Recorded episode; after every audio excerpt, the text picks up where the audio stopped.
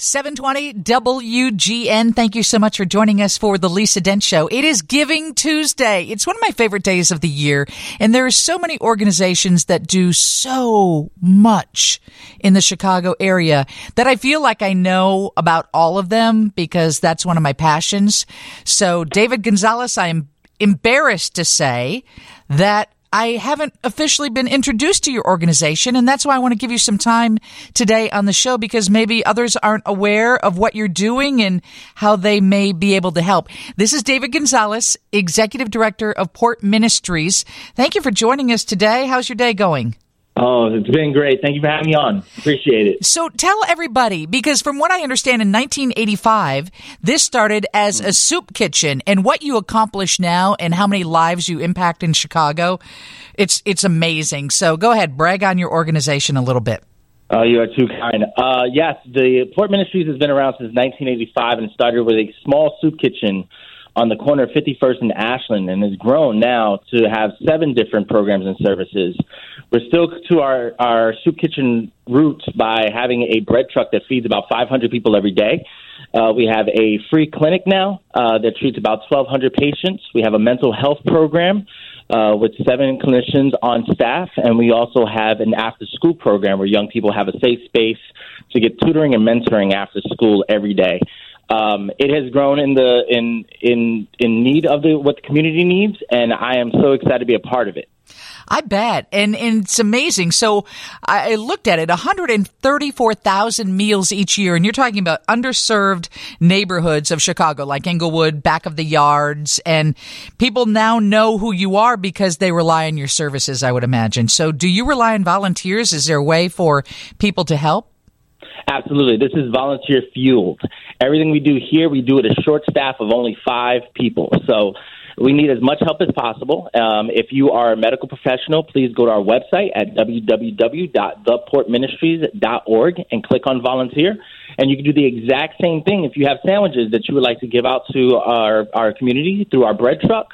Um, and if you want to volunteer in our after school program, the exact same thing. Go to our website, go to volunteer, click there, and you can be part of the whole Port Ministries family.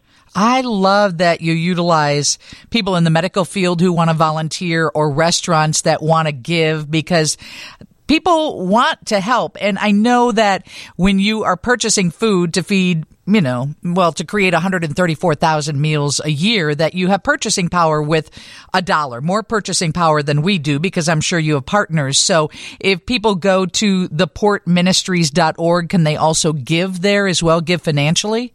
Absolutely. Our organization makes uh, takes pride in the fact that for every dollar given, only eight cents goes to overhead, and the rest goes completely to programming here. So your dollar goes as far as humanly possible at the Port Ministries. So if you f- click onto that website at www.theportministries.org, and on the top right hand side, you'll see a donate button. Please consider giving for this Giving Tuesday. We're talking with David Gonzalez. He is the executive director of the Port Ministries theportministries.org. And David, share a success story with me. I'm sure you've got many, but choose one.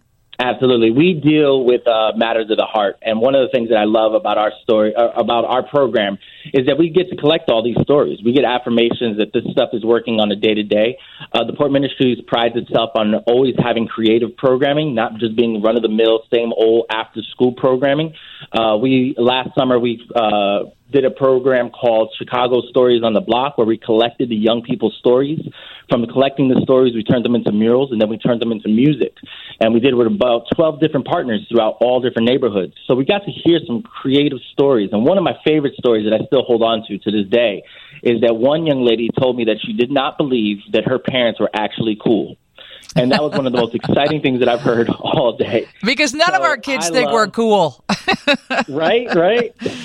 So she finally came to the realization that her parents were once cool and that she could relate. And I thought it was one of my my favorite moments here at the Port Ministries to see that aha moment turn on. Oh my God, I pray for that day that my kid thinks that I actually was cool at some point in my life because he too doesn't see it. But it just shows how kids think, and I love that you connect with them on that basis. So uh, I encourage everybody on Giving Tuesday to reach out, help in any way you can, whether that's financially, whether you volunteer or you know of a medical professional or possibly a restaurant that wants to help. Theportministries.org. And David, thank you for doing what you do every day. Oh, thank you so much, and thank you for having me on. Have a beautiful day. You as well. Enjoy. Bye bye.